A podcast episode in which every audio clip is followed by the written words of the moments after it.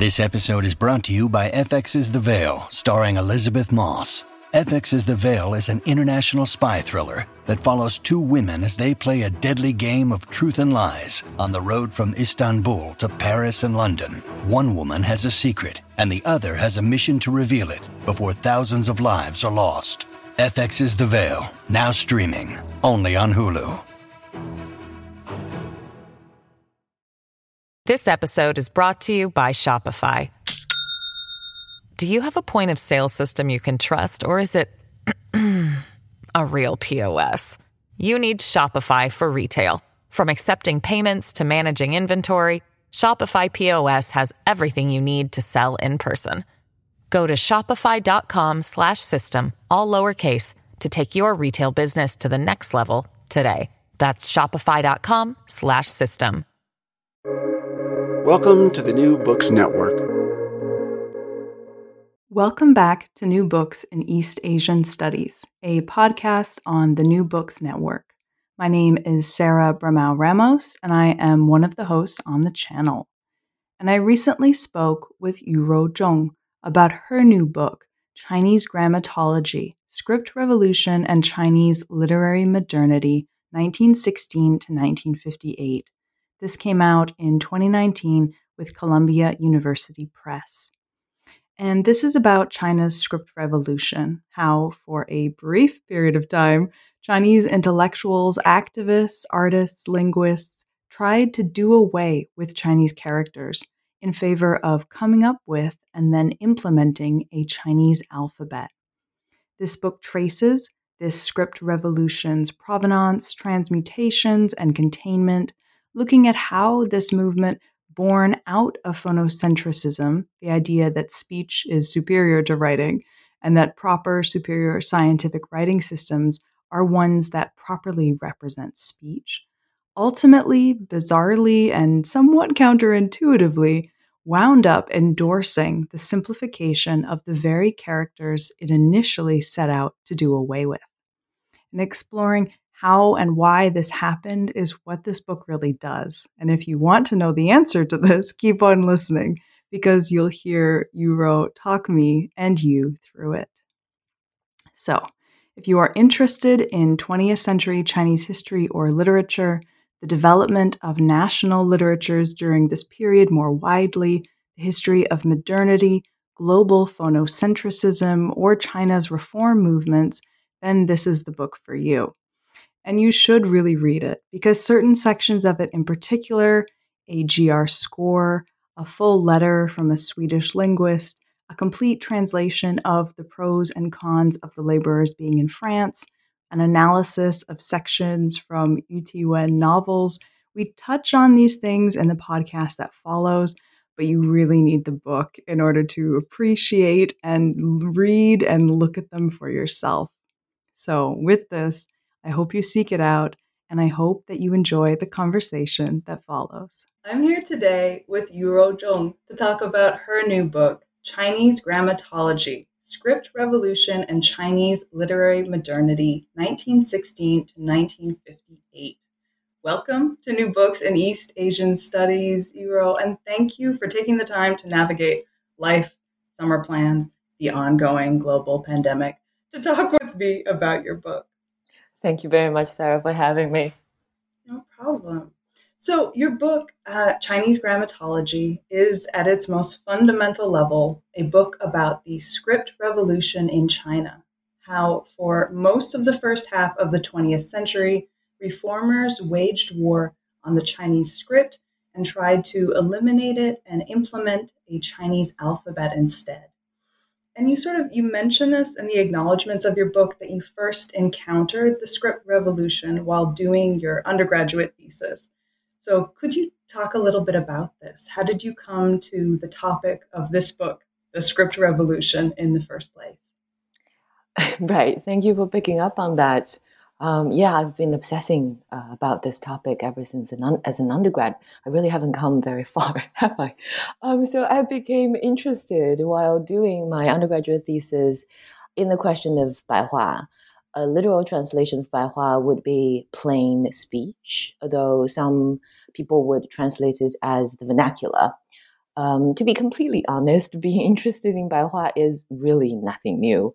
Um, because there is scholarly consensus that Baihua is the building block of modern Chinese language and literature, and it is also uh, the biggest contribution of the New Culture and May Fourth movements. So nothing innovative there. But uh, to my credit, I wasn't interested in Baihua because it's important. It's obvious and indisputable that it is important. But I became interested because I had problem with it. Uh, I had problem with the discourse of Baihua, to be specific. So I guess I can sum up my problem as two, well, twofold really. The first one is um, the dichotomy that Baihua, the Baihua discourse sets up between the new Baihua, the new, the 20th century um, new culture and May 4th Baihua. So this, this is a new thing and it is either it or everything else against it. Um, so this everything else, that whole basket included, uh, of course, the classical and literary language, Wenyan, and any number of old Baihua, such as uh, the Tang Dynasty Baihua poetry, uh, Song Dynasty Huaben uh, spoken stories, and then Mingqing Baihua fiction, of course.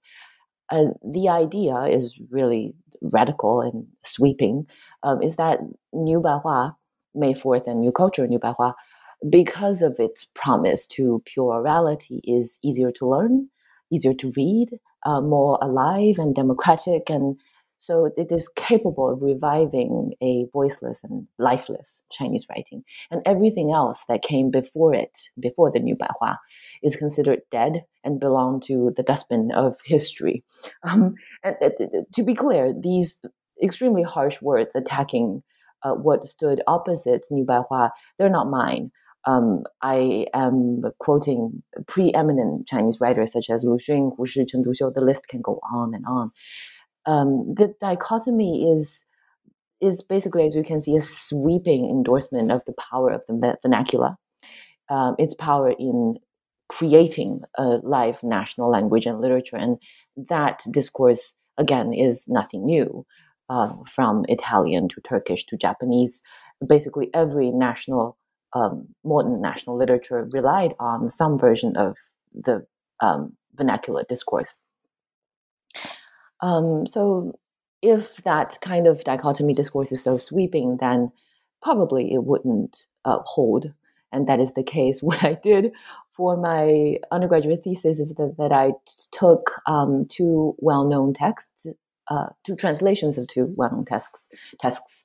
Uh, one is uh, what is the, the first one? Right, uh, Zhao Yuanren's translation of Alice in Wonderland.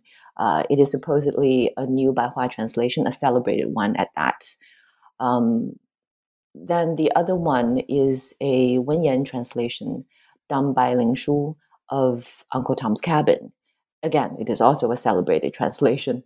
Uh, what surprised me uh, I was doing a fairly rudimentary comparative reading of the two um, at the level of language specific. What came as a surprise is not so much that the dichotomy, the promised superiority of New Baihua didn't really deliver, that it is not, in fact, easier to read. Um, it is not more accessible to a modern reader like myself. Um, maybe part of the credit should go to Lin Shu as a masterful translator, really, um, or his help, um, who helped him navigate the world of foreign languages, of which Lin Shu did not know a word of. Um, so uh, the real surprise was not so much that the dichotomy wasn't uh, what it was, but that I couldn't really uh, be certain at all times that the New Baihua uh, translation was more oral, more colloquial than the supposedly classical literary language. So at times, the classical language sounded more colloquial to my um, sensibility at that time. Um, so as you can see, even the Baihua, the very basic self-proclamation of vernacular, was in jeopardy, was not so secured. Um, and I've always had this problem with the term vernacular itself because it signals definitional trouble. Um, it denotes two meanings at the same time. Uh, for one, it is common speech that is susceptible to a certain level of standardization. For another, it is vulgar speech, which by definition resists standardization. So there you go. Um, the promise to channel pure, unadulterated um, orality is by definition near impossible. Um, then I've only accounted for you the first problem that I had with Baihua. I really had a lot of problem with it, I guess. The second problem uh, that I had with Baihua was the, the discourse is that um, the new Baihua was not what it claimed to be. Um, a good example would be Hu Shi, one of the fathers of Baihua uh, literature. Uh, he had produced a series of writings on Baihua, uh, from his uh, some modest proposals for the reform of literature to his later writings on uh, the Chinese Renaissance. What these writings made abundantly clear was his uh, strong faith, almost religious faith, in New Baihua and its promise of plurality. Um, what they also made clear, perhaps in a less obvious but endlessly um, titillating way for me is that the nature of New Baihua is really not plurality, but a colloquialized written language, Yutiwen, um, that utilized elements of Old Baihua. Um, so the discrepancy between Hu Shi's recommendation of plurality and his actual practice of, you know, writing literary language from um, minting fictional um, novels that he admitted himself doing, um, that discrepancy was just too obvious and it raised a simple question of why why did new cultural elites have to hold on to a name that promised plurality but at the same time they know all too well that that promise was not to be delivered and they were already writing a colloquialized written language?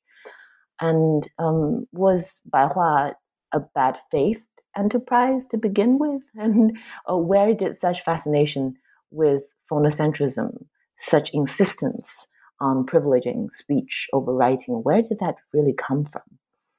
Um, so, and incidentally, I'll, I'll try to wrap up this origin story. This is revisionist history, a person, an author really loves, right? Um, I, I, I, also discovered around the same time that Zhao was, around the same time that Zhao was translating Alice in Wonderland, he was really young, newly appointed to Tsinghua, um, that, uh, also busy getting married at that point. Um, he was also engaged in um, actually, correction, he was a leader of the so called Chinese Romanization movement that aimed to get rid of Chinese characters, um, to implement a Chinese alphabet in its stead. And also, he and Hu Shi were good friends, and they agreed. Uh, they they went they went way back to their Cornell years. Um, they even wrote uh, an essay together as early as 1916, arguing for the elimination of the Chinese script um, which that essay came um, came into the book as a cornerstone of um, the timeline of the entire project.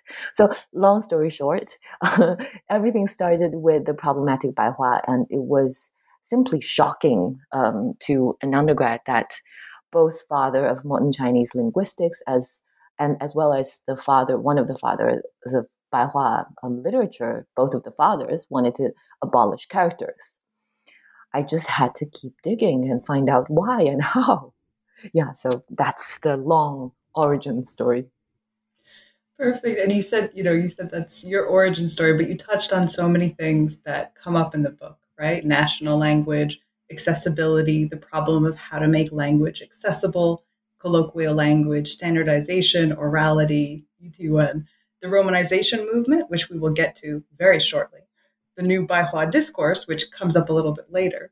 Uh, but so all of these things you just touched on um, really bring us beautifully into the book because these are all sort of core key parts of the book, right? Um, this book explores, you know, through all of these things, um, as you say in the book, Chinese grammatological, literary, and cultural modernity, and how script, literature, writing, politics, and orality all intertwine and they all intertwine along um, as you say in the book, along three trajectories. And it's through these trajectories that you sort of build the book. They're kind of like the spine. So, as a way of taking us into the book proper, um, you wrote, Could you walk us through what the three trajectories are? And it's sort of a big thing, right? It's a big question because it sort of asks you to set up the book. But what are sort of the three through the three through lines that this book follows? Thank you. Um, great. Um, this will give me an opportunity to draw you a map of what I did, the mess that I created. Um, the the three trajectories, simply put, um, the first one is the script revolution itself. What happened there and how did it happen? The second one is the coming together of script and the literary revolutions, what I call double revolution. So basically, the second at the second tier is what about literature? How did script impact literature? And the third one is the uh, theoretical implication of the script revolution. These are the three trajectories, and they developed in response to three of my main questions, really. The first one is so, what's up with script revolution? Um, what happened and why did it happen that way? And uh, an extension of that um, question would be uh, because I, doing very preliminary research, already made it clear to me that the script revolution was not just a fringe phenomenon is not was not a crazy idea spun out of thin air by a genius figure like Zhao Yuanren. It's not that case. It's a, a, a collective, concerted, and even bipartisan project. Um, CCP, uh, Chinese Communist Party, and the Nationalist Party disagreed on so many things, but they agreed on the one thing that Chinese characters will have to go. So the the the project was huge.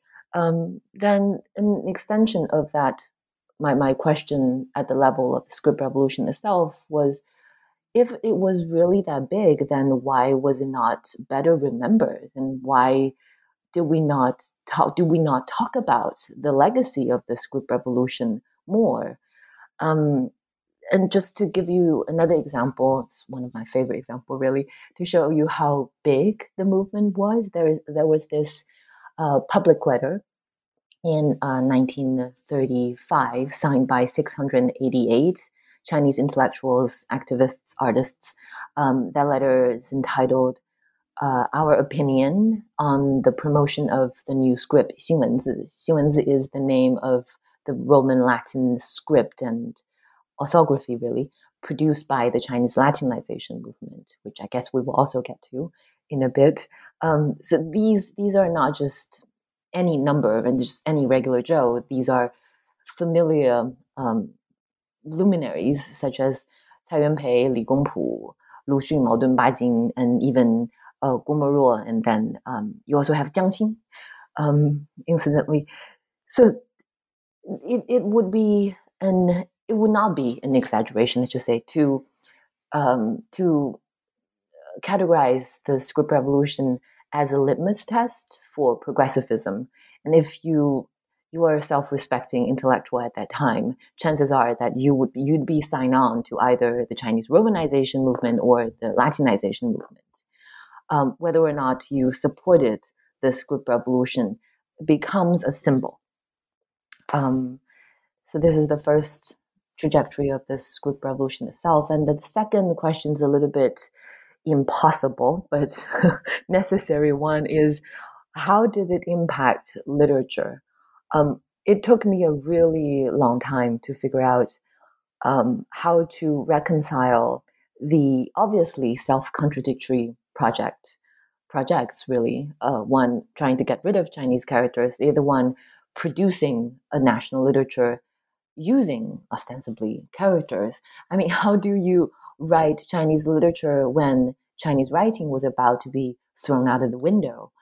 Um, what was really mind boggling to me was how those top notch literary and intellectual minds, such as Lu Xun, uh, did not see that these two projects, um, the script and literary revolutions, as mutually exclusive um, Lu Xun is a fun, um, interesting example. He became really obsessed with the Chinese Latinization movement toward the end of his life. He penned at least eight essays, if I'm counting correctly, um, in the last couple of years of his life. And he he's Lu Xun. He came up with colorful um, and you know poignant attack on the Chinese, old Chinese script, calling it a case of TB, terminal illness, and calling people who wanted to hold on to those old characters as um, crazy and a lot losing their mind. 丧心病狂. That's the term that he used.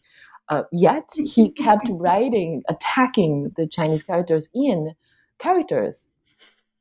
And I just couldn't really understood understand why and how Lu Xun did that. But a mind, another voice in my mind kept saying that it's Lu Xun, so there must be some rationale, and it probably made sense. Um, to be loyal to both projects of script and literary revolutions.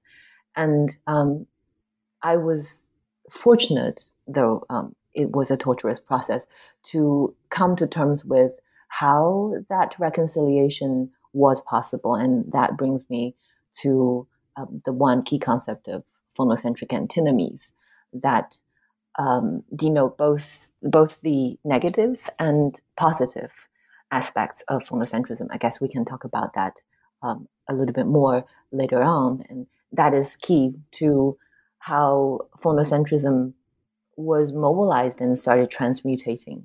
And if I'm allowed one more word on the um, the second trajectory on uh, literature and script revolution is that these transmutations uh, were as important, if not more, as the originary impulse of getting rid of Chinese characters. Um, yeah, so, and the third one is the big theory question that was also difficult to grapple with, but I guess we can talk about that um, when we come to it. Sure, and maybe I love the way that you set that up. That the middle trajectory you described as being the really, really tough one, but the theory also hard. But in some ways, almost seemed less hard than the second one, um, which I love because I know I would personally probably put the third one first. Um, but anyway, thank you for thank you for setting that up. Um, because we sort of come then to both sides of the bipartisan conflict. I love thinking of it that way. Right. Uh, because chapters one and two then set up both sides of this the script revolution. They set up the two combatants of the revolution. Um, and as you say, you know, when you were describing all of the different figures who were involved, and you you know you hit on almost everyone. everyone seems to be involved. Um, as you said, you know, no self-respecting, you know, progressive revolutionary would not be involved in this. I think that one of the great things about chapters one and two is by the time you finish them, of you know, it seems um, almost very logical to the reader. Like, yes, of course, we're going to get rid of Chinese characters. This is obvious. This is clearly a bad system. So, with that, we come to the first side, right? The first, the first wing of this conflict to get rid of Chinese characters um, in chapter one with the Chinese Romanization movement of the 1920s. And as you said, this is endorsed by the Kuomintang, the GMD, or the Nationalist Party. And they wanted to get rid of uh, Chinese script and bring in the National Language Romanization Script, or GR. Um, so their plan was to transcribe the new national pronunciation based on the Beijing dialect and in 1928, the GMD officially recognized this as their, their script.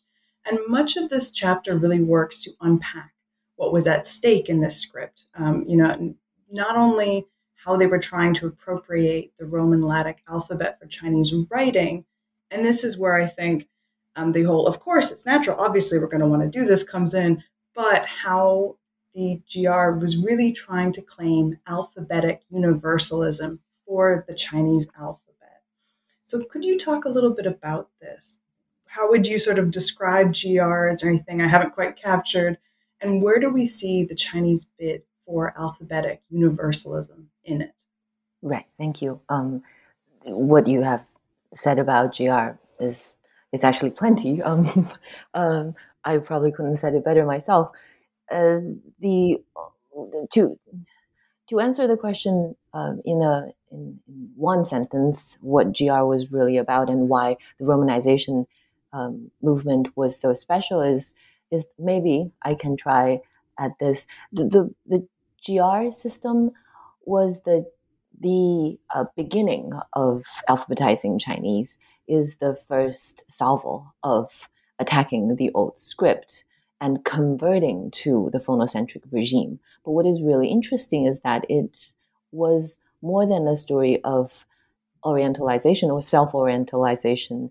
Um, it's more than a colonial story.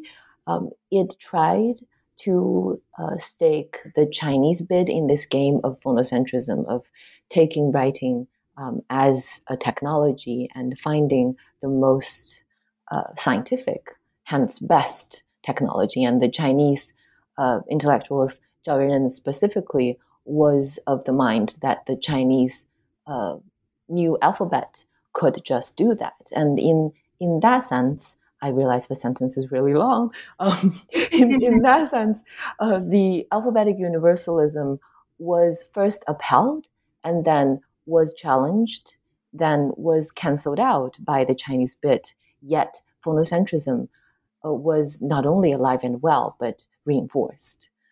Uh, so that would be the uh, the conclusion and why I think the Chinese Romanization movement was really special. But to get to there, maybe I can elaborate a little bit more on uh, GR.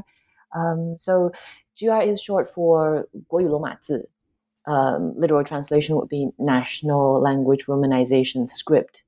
Uh, it's the crown jewel of the Chinese Romanization movement and brainchild of a, a coterie of Romanization revolutionaries. Um, GR was endorsed by the nationalist government in 1928 and was named as the second form of the national alphabet. And our Zhao was so excited about uh, at the prospect of GR not only being recognized officially, but also at its prospect of becoming not second but first, um, one and only Chinese alphabet. Uh, there was this uh, diary entry that I really love. Um, he wrote in the GR system itself, saying that GR was uh, officially announced on September 26. Hooray! In English, three exclamation mark. Um, that's the level of excitement, euphoria, really. Um, thinking that Chinese, the Chinese alphabet was re- re- within reach. Uh, a common understanding of GR is that it's sophisticated, but it's too difficult and impractical uh, to use. Lu Xun called it a plaything of a scholar's um, study. Uh, of course, Zhao Yuanren would not uh, like that. He and his friends, uh, Hu Shi was one of them, and also Lin Yutang. I remember digging in the archive and uh, coming across uh, GR letters that they wrote to each other. They would quiz each other and asking, uh, "How did I do? Am I um, passing the GR test?" Um, so these are all great minds, and Lin Yutang and Zhao Yuanren are trained linguists, and even them will have to think about whether they got the romanization system correct.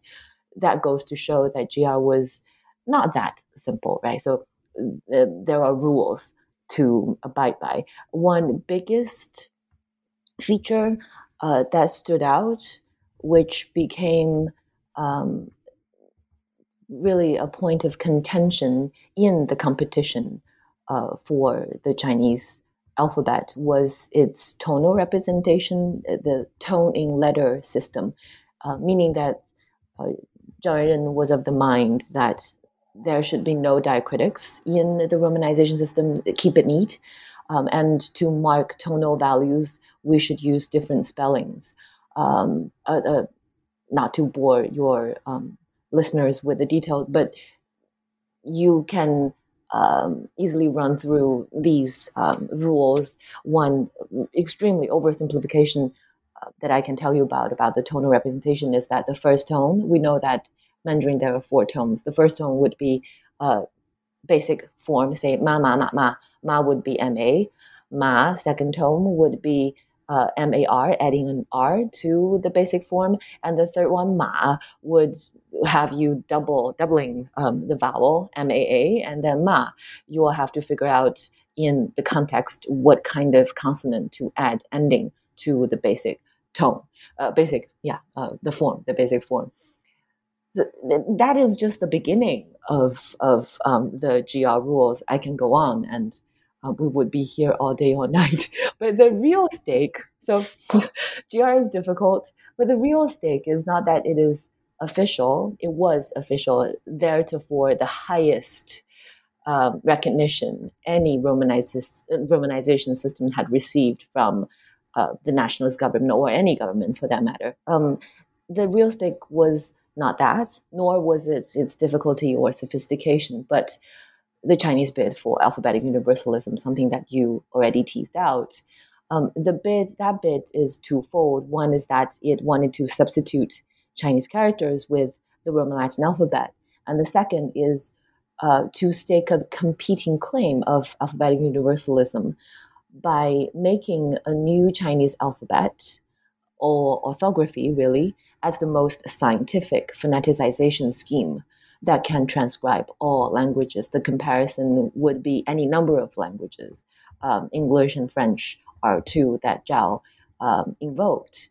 Um, so there's this one letter uh, I came across in the archive uh, sent from the Swedish sinologist Bernhard Karlgren to Zhao on the question of basically what language and script modern China should adopt. Big topic, but a very short letter. If your readers are interested, listeners are interested, I highly recommend that letter. Um, it's uh, what the letter revealed was that within the international coalition against Chinese characters, if you will, there was also competition for the title of the Chinese alphabet.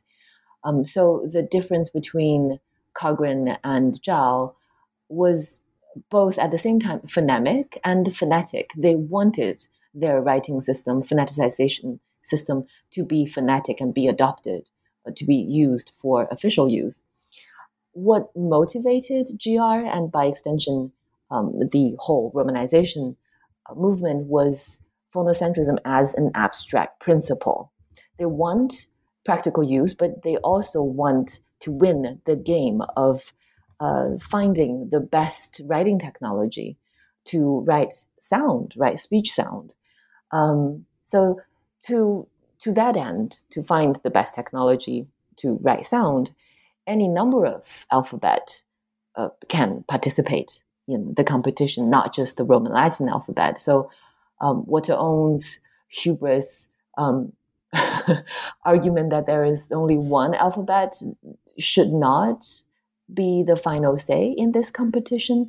And if we're really serious about the game of phonocentrism, finding the best technology for it, then uh, the medium for sound transcription does not even have to be an alphabet.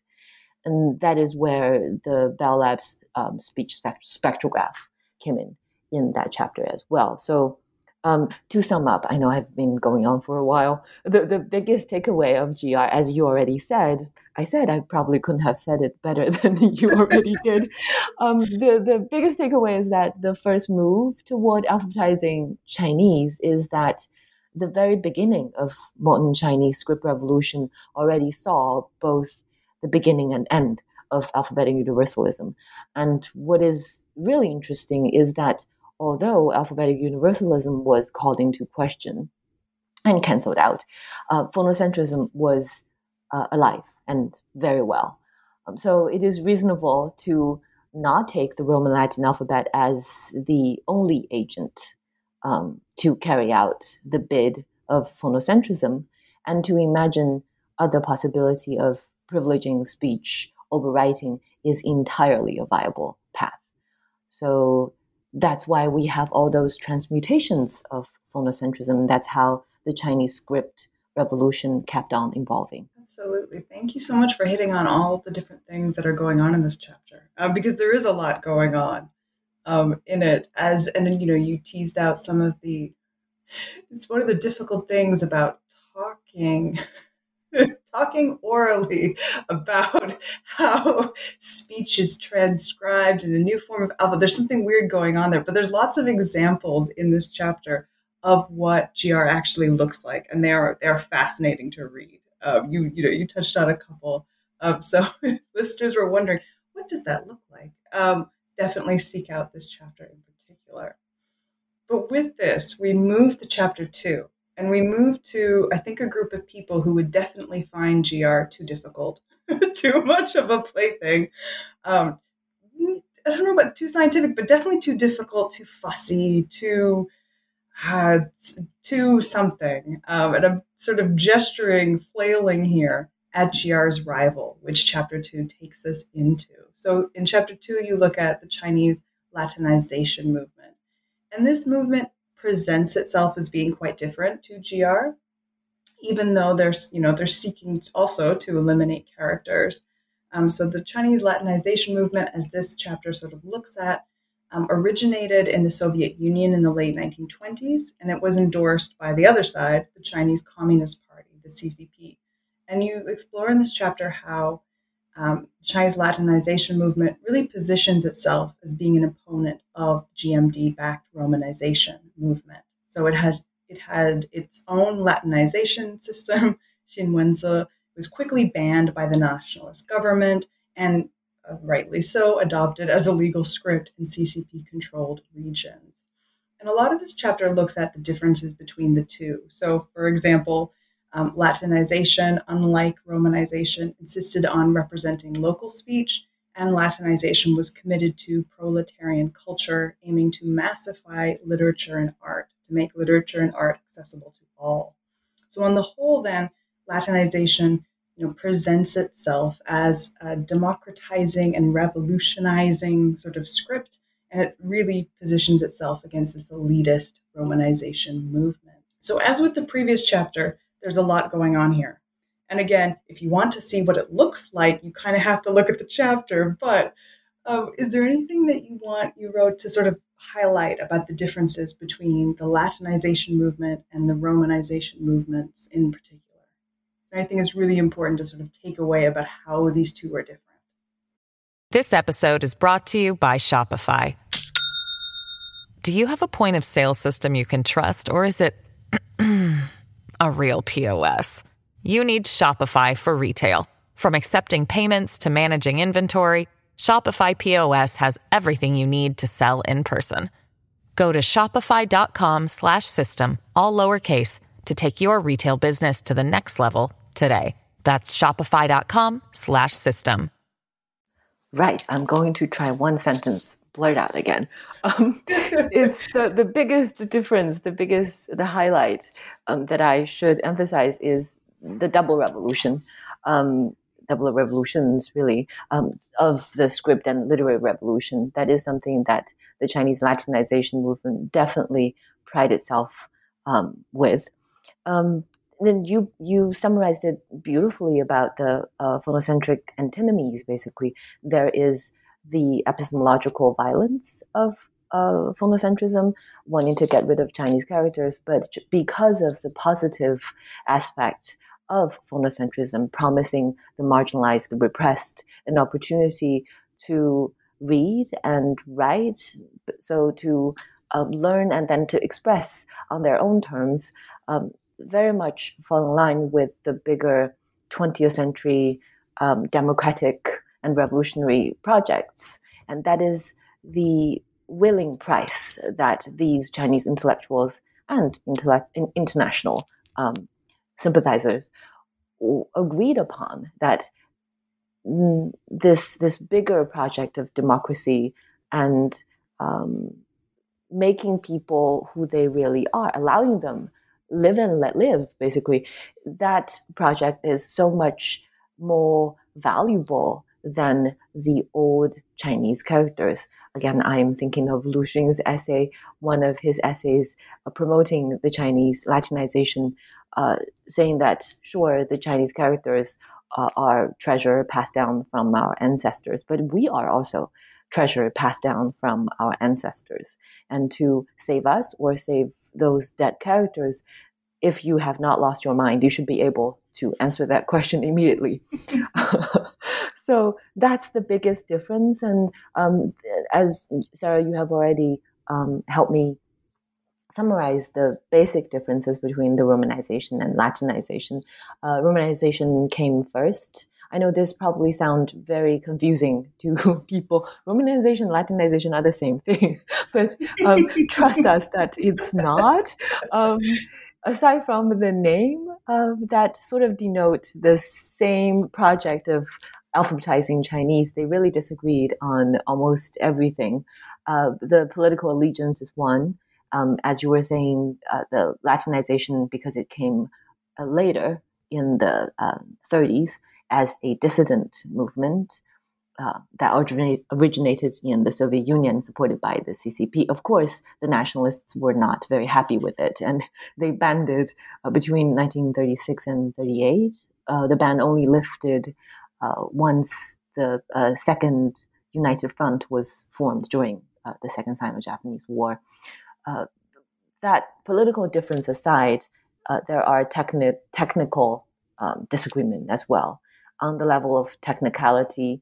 The Latinization disagreed that uh, with uh, the toning letter um, system. Many people probably would. Karlgren didn't like it either.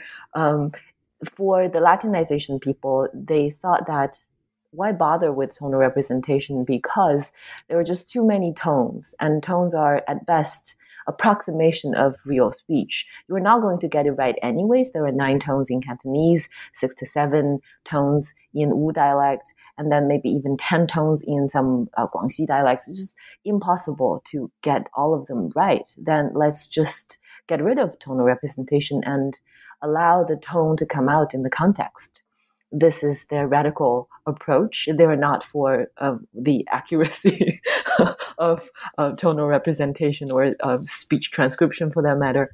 And in relation to that is Latinization's disagreement with Romanization on the question of Fangyan. Uh, I'm going to translate it as dialect. Of course, linguists argue whether Fangyan should be languages or dialects, topolects. But here, um, I would follow these historical actors their own terminology.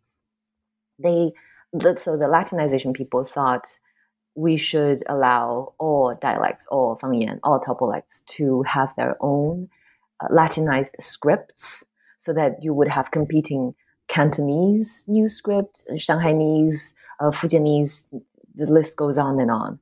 Um, but the Romanization people, because of their affiliation or uh, official status uh, now approved by the nationalist government, they could only not only that that is that is wrong they had no not a lot of leeway in the language that they wanted to represent. They switched from the old national language that was more susceptible to dialectal difference to the um, new uh, national language approved in uh, around 1923 24 that is basically present day Mandarin that is heavily northern uh, Beijing dialect based.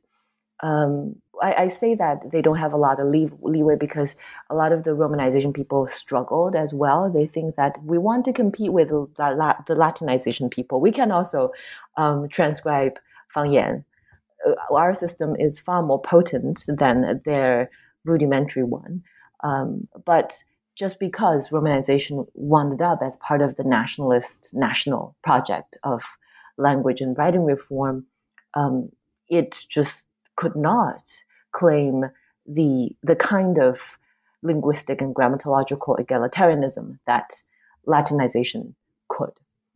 Um, so the biggest difference, um, and this is sort of the the crux to the difficult question that I grappled with um, with the second trajectory um, is the convergence between the third literary revolution and the script revolution itself. As you already said, um, it is uh, this convergence is basically the massification of literature and art.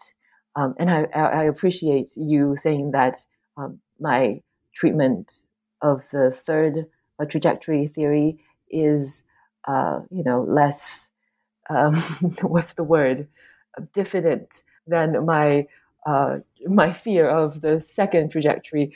Again, this is what the script revolutionaries say that uh, theory is easy, but you have to show me the goods.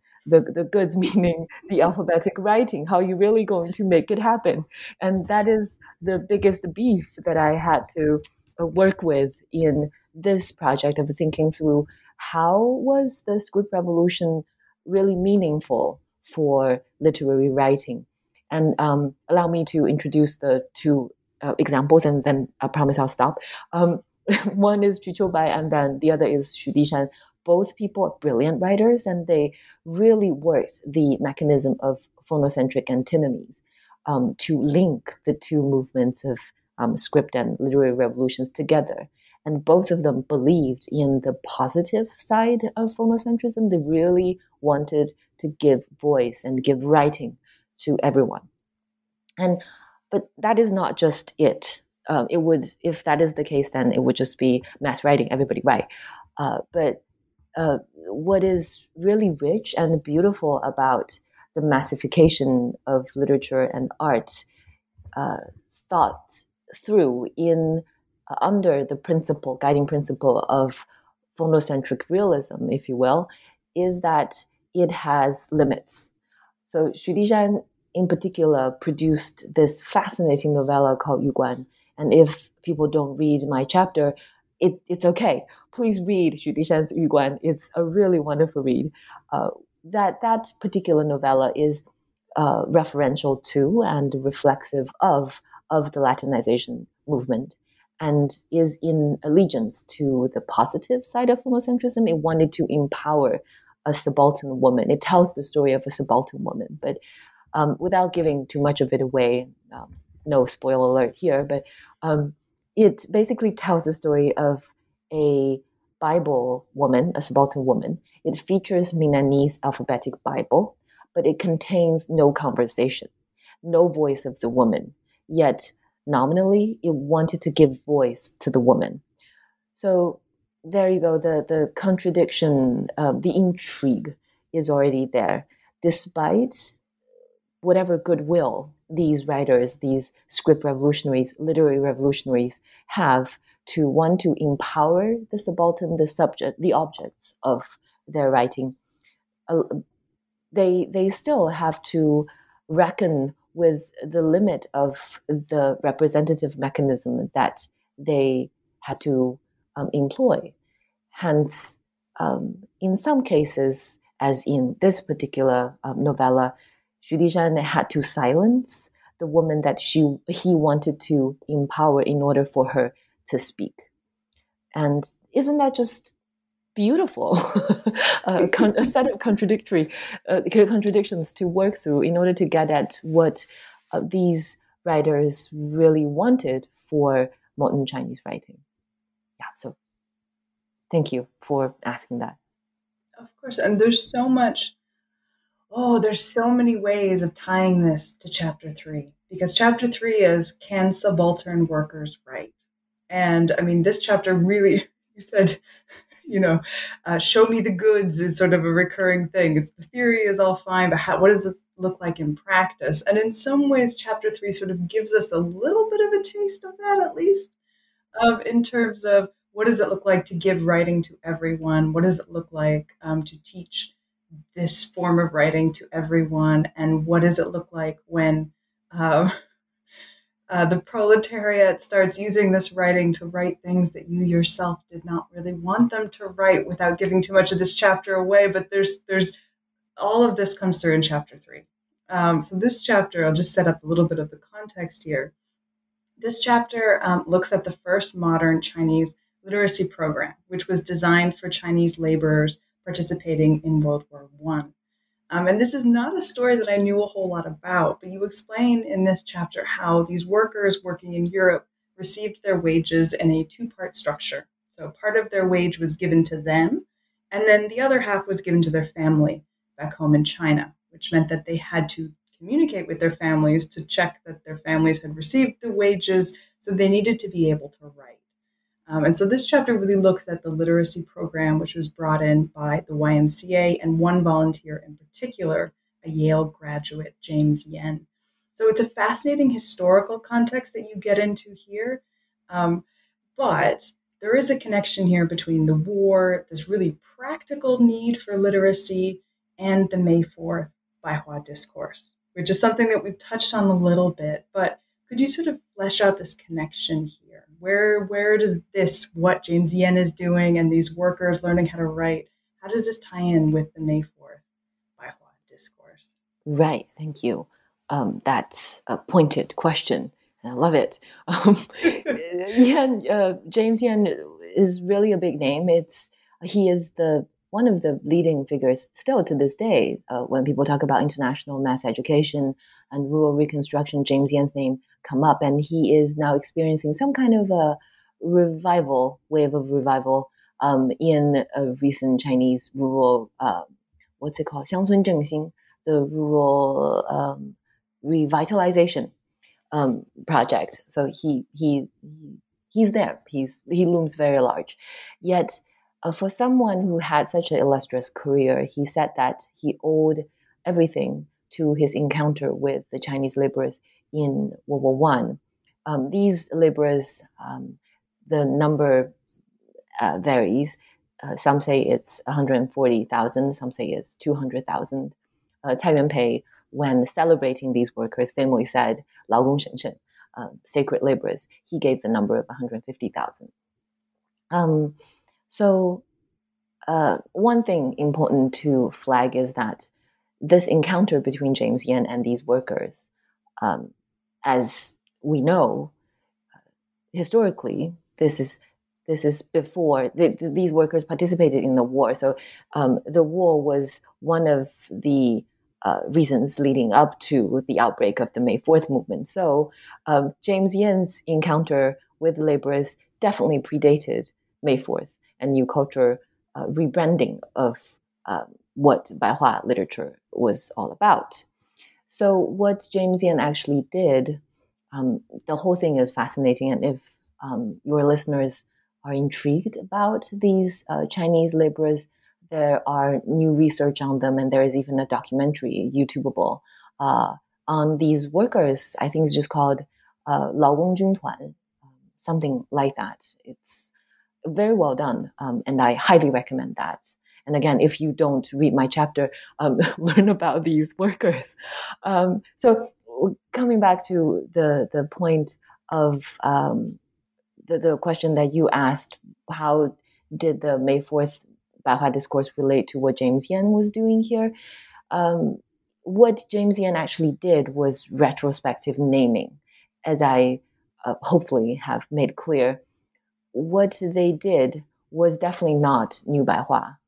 Um, so what they did as they themselves were writing and self reflectively writing about what they what the language that what language they used they gave that they're writing different names such as Guanhua Mandarin, Putonghua Common Speech, and mind you, the uh, Putonghua is not uh, the same as the Mandarin that we have in mind today. Putonghua basically means a common hodgepodge of different speech. Um, and then they also called it Putong Guanhua, so it means that there are uh, not so common Mandarin, right? So it's basically what I'm trying to say in the chapter, show in the chapter, is that uh, what they practiced in writing was definitely not the kind of pure oral transcription of one's speech that uh, the May 4th and uh, New Culture Baihua discourse so very much embraced. Um, what they actually wrote was the beauty one, a colloquialized written language. Um, so Yen's retrospective naming is a false categorization, promise of pure orality. Um, it is clearly an instantiation of the phonocentric desire that is so common among script revolutionaries, though Yen himself didn't really support, come out to support the script revolution. Um, he did not sign his name on the public letter that gathered 688 signatures. Um, but but the only he, one missing. I know. How dare he? No, um, he uh, he didn't uh, sign up to the um, script revolution because he was signed up to the, the old mass education movement. And as the next chapter, chapter four, would make clear, he could not because only the new mass education movement supported the Latinization script revolution, not the old one. And in that case, James Yen was playing by the book, really. Um, so, what I wanted to say is that uh, Yen uh, rebranded colloquialized written language as pure orality, as the new Baihua. Um, that is um, that is telling in in uh, showcasing the success of the new Baihua discourse, but at the same time, it shows you that this new Baihua discourse is is a second and most enduring transmutation of the script revolution. That's my argument. I'm not saying that script revolution or uh, phonocentrism as a principle was all there to it, to the Baihua discourse, or that um, it's the only reason for its success, um, because Baihua is not to be so easily reduced to only New Baihua. There is Old Baihua and um, other uh, literary resources that one cannot ignore. Uh, what I think needs to be emphasized, to be liquidated, really, is that this uh, script revolution at this particular age, because of its limits, because of its inbuilt built-in uh, mechanism of phonocentric antinomies, it had to evolve, and it found a um, a, partnership in a way in the Baihua discourse. And at this particular historical juncture, Baihua discourse is very long, of course, but at this moment, phonocentrism seemed really appealing to Baihua at, when it wanted to reinvent itself, at least to the minds of the fathers of Baihua. Um, so this convergence of the new Baihua and the script revolution worked towards uh, the success story of the new Baihua discourse, at the same time, ironically preserving the old Chinese script uh, while nominally um, holding on to the phonocentric aspirations. So um, that way, phonocentric aspirations and the practice of character literacy managed to coexist. Um, and if I may, I know this is another another long-winded answer, but I just have to highlight um, the workers' writing, Fu Xingsan's writing. Um, as you said, it's one of the goods that this project of um, the new Baihua discourse, at least false branding it as such, produced. Fu Xingsan is one of the workers. Um, I, to to my limited knowledge, the piece that I included in the um, in the chapter by Fu Xingsan was the only surviving uh, composition by a worker who went to um, Europe to fought for the to fight for the work and fight for the Allies. Um, this particular essay, the pros and cons of the Chinese laborers being in France, was a commissioned essay uh, by James Yen. The design was probably asking them to uh, to reflect on uh, how they could better their behavior and not to lose face for Chinese while they were overseas. But what Fu ended up writing was really remarkable. Uh, uh, it's a critique, basically, of World War One. What he managed to convey was not so different from Liang Qichao's famous reflection on uh, World War One, a, discourse on maybe even on the decline of Western civilization, on the instrumental use of um, science and technology, and on the uh, unsubstantiated grandiose dream of both the celestial dynasty that is China, as well as the hubris and brute force that is the European Great War. Um, so, to conclude, I guess I can just say that to repeat Cai Yuanpei's chant, sacred the laborers, 劳工, sheng sheng, um, these are the laborers who can write, though they're writing the actual um, nature of their writing as well as their critique might be appropriated by their intellectual counterpart to serve other projects for enlightenment project maybe but the fact that they they wrote and they left behind their own writing is enough evidence that we should take um, take seriously the valuable lesson that um, everyone should be able to write. Yes. Absolutely. And I think the chapter definitely does take does take the does take it extremely seriously, as it does Yen's silence over the critical dimensions of of the the writings of his workers. So it's a very, very cool chapter. Um, and you mentioned that, you know, this chapter sort of sets up um, what the writing of workers looks like. And you mentioned, you know, in that you offer this sort of, you know, as a as a as an example of of their writing as compared to the that of their intellectual counterparts, intellectuals. And this sort of is the other side of the coin that we get into in chapter four, which looks at again war and literacy, but at a slightly later period in the late 1930s. And this one, you know, we've been, we've been talking about convergence, and this chapter is another one where we see convergence. Um, so this chapter looks at how the script revolution changes, and you see it move from one that is sort of nominally advocating Latinization into one that's really favoring character literacy in order to meet the needs of wartime national salvation and mass liberation. So you talk here about the reconciliation between Xinwenzi and Yutiwen, or uh, colloquialized written language that you've sort of touched on and has come up a few times already. Um, and the convergence of Latinization movement, national salvation, and the new mass education movement, just to touch on a couple of the things that are converging all at once in this chapter. Um, so there are again a lot of really interesting moments here. One of my favorites actually is where you talk about how um, is is you know compared to um, a bayonet here during the war. It's described as the people's script. It's not difficult to read, write, or learn. It stabs at tonal distinctions and it lances square characters. It teaches everyone to read. Um, so here we see Yutiwen in particular. We see it again, it's come up before, but here it's really explored. And you talk a little bit here about two novels in particular that were written using um, Yutiwen. So I don't want to give chapter five the short short end of the stick here. So with this, is there anything that you want to sort of highlight and tease out about Yutiwen in particular before we move on to chapter five? Right. Um, thank you. I didn't expect to talk so much about Yutiwen already, so I guess we can be a bit more succinct here. Um, Yutiwen, uh, the counterpart to Yutiwen would be Wen Ti Yu, uh, so a literary a literary rendition of spoken language. So these two terms, as you can see, highlight that the colloquialization, the degrees of colloquialization and literariness is really a spectrum.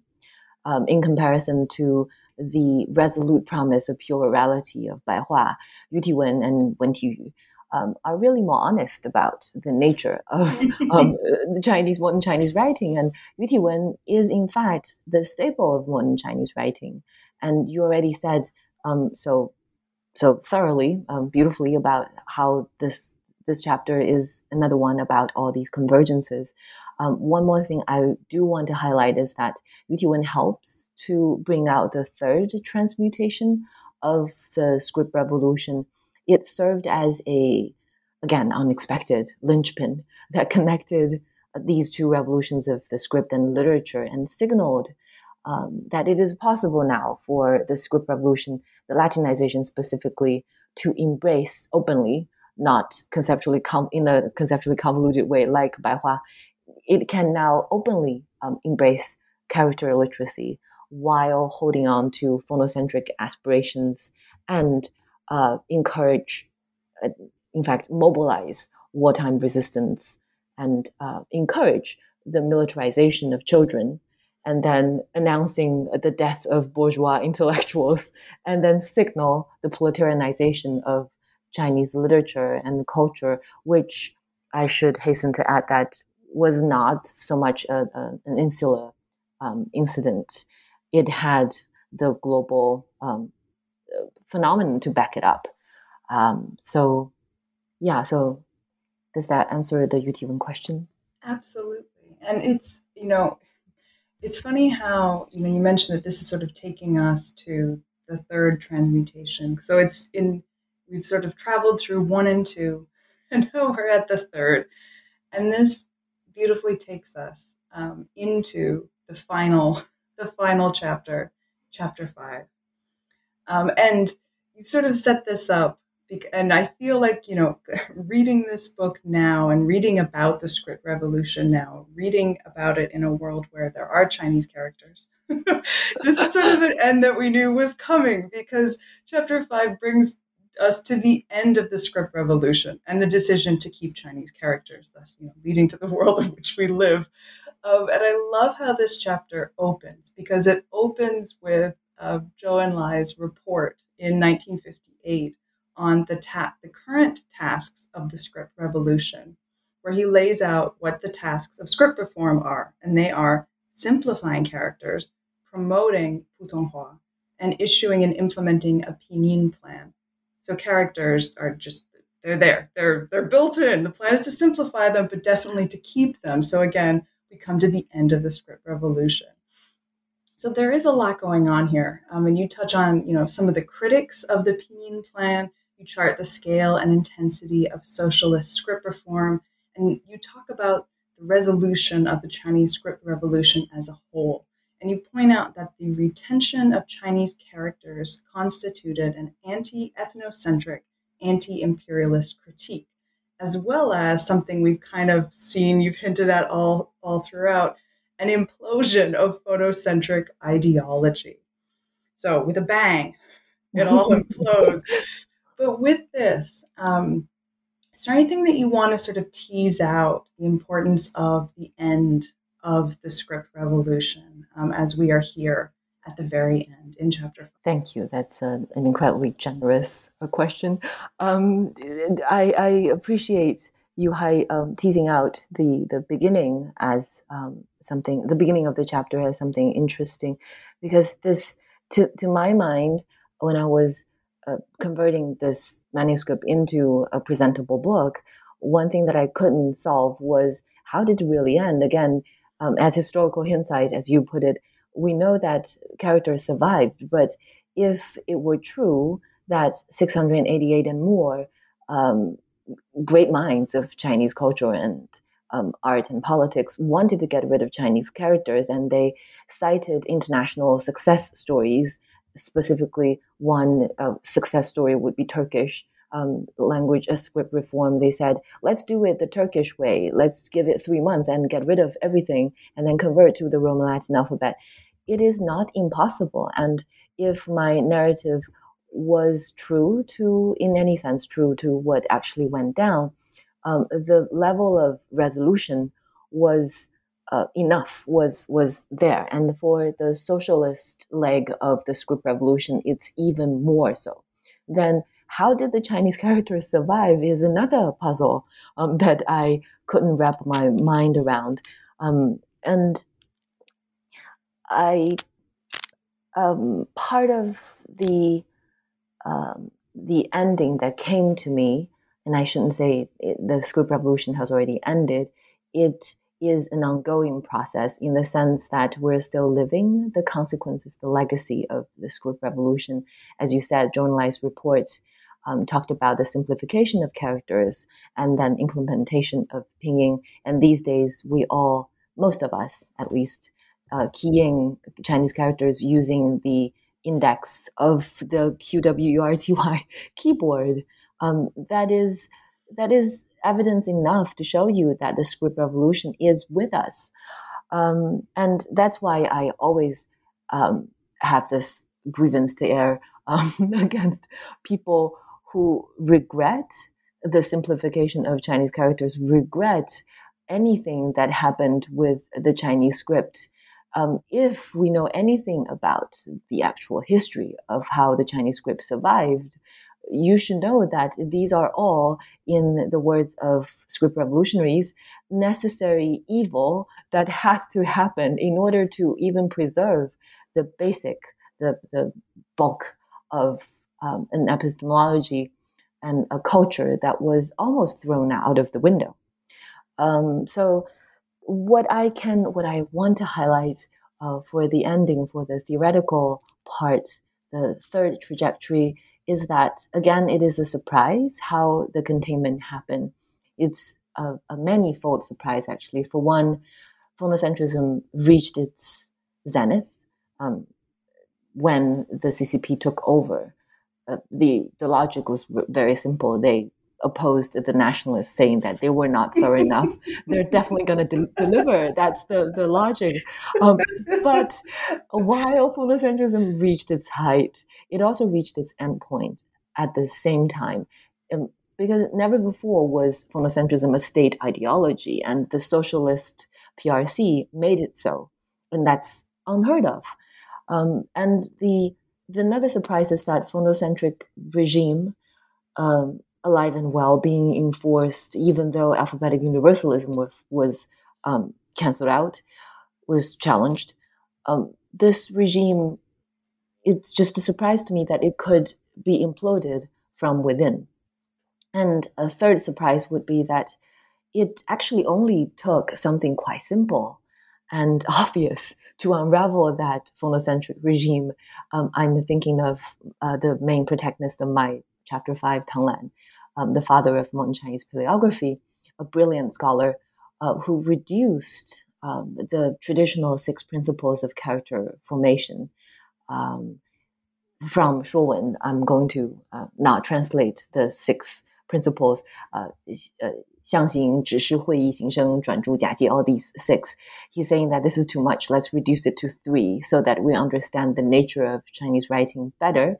The three should really be pictograph, ideograph, and ideophonograph. And according to him, he is the authority on paleography. he says that um, the percentage of Chinese ideophonograph by the time of uh, the second millennia already in Han Dynasty, the percentage went up to almost 90%. So to pretend that the Chinese script was voiceless, uh, that it could not uh, transcribe sound, is just mistaken. And it is remarkable how brilliant minds such as Lu Xun, as well as other well trained linguists and philologists, would agree and pretended to go along with the simple um, premise that the Chinese script is voiceless, hence needed to be remedied by phonocentrism.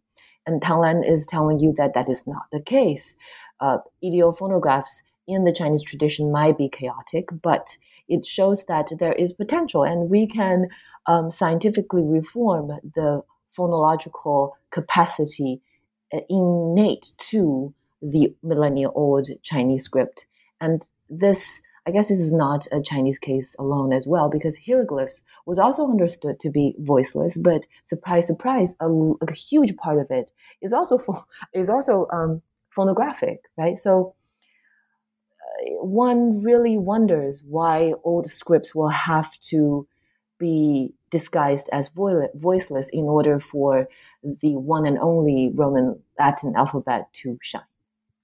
Right. So the last surprise is um, probably the biggest prize, also the argument of the book and the title, the problematic and maybe controversial title. Um, the Chinese critique of, of phonocentrism anticipated the post-structuralist critique in the sense of uh, that Derrida used, um, taking uh, logocentrism to task, taking Western ethnocentrism to task. What I discovered is that uh, the conclusion, the containment of phonocentrism in the Chinese script revolution was basically an anti-phonocentric critique from the point of view of writing, um, or to be more specific, the science of writing, so grammatology, per definition. This is a critique that resembled but predated post-structuralism. I'm not saying that post-structuralism is the telos, but the fact that uh, we need to uh, come to terms with the limit of alphabetic writing, sometimes not from within, but also from an outside perspective, uh, warrants this view of the Chinese uh, writing system as a representative of the non Roman Latin um, system looking into the Roman Latin um, alphabet, especially when the one and only alphabet challenged the non-Roman Latin alphabet. It sounds like a tongue twister. Um, so here we have um, a very neat case of dialectics. We start with phonocentric um, phonocentric regime, phonocentrism. But then we ended up with grammatology.